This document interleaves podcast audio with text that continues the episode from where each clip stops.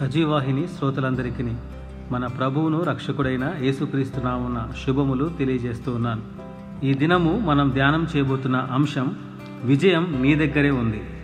సామెతలు పద్దెనిమిదవ అధ్యాయము ఇరవై ఒకటవ వచనంలో జీవ మరణములు నాలుక వశము దాని యందు ప్రీతిపడువారు దాని ఫలము తిందురు. ప్రతి ప్రార్థనలో ఎక్కువగా కనిపించేది ఆశీర్వాదం. ఎవరు ప్రార్థించినా ఆశీర్వదించమనే ప్రార్థిస్తారు. కానీ ఆశీర్వాదం రావాలా లేదా నిర్ణయించవలసింది వేరెవరో కాదు మనమే. ఫలానా విశ్వాసి లేదా సేవకుడు ప్రార్థిస్తే ఆశీర్వాదం వస్తుందని భ్రమపడవద్దు. ఆశీర్వాదం మన ఇంట్లోనే ఉంటుందని పాపం మన గుమ్మం దగ్గరే ఉంటుందని గుర్తించాలి.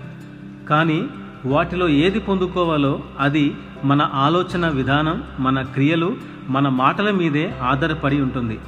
ద్వితీయోపదేశ కాండము ముప్పై అధ్యాయము పంతొమ్మిది ఇరవై వచనములో నేడు జీవమును మరణమును ఆశీర్వాదమును శాపమును నేను నీ ఎదుటను ఉంచి అని దేవుని వాక్యం సెలవిస్తుంది. ఇరవై వచనంలో జీవమును కోరుకునుడి అని కూడా దేవుడు సలహా ఇస్తూ ఉన్నాడు.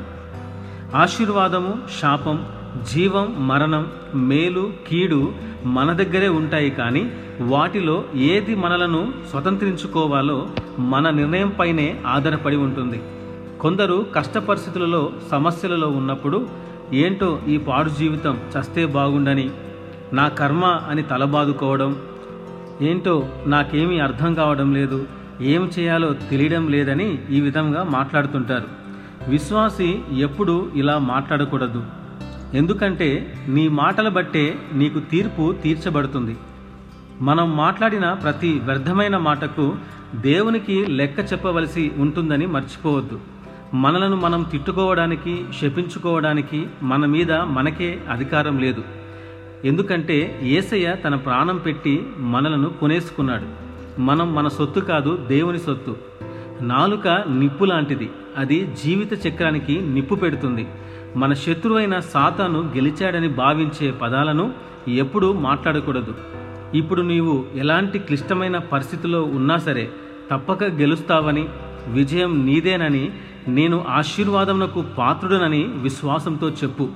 జయవీరుడైన యేసు ప్రభు నీకు విజయం ఇచ్చునుగాక ఆమెన్.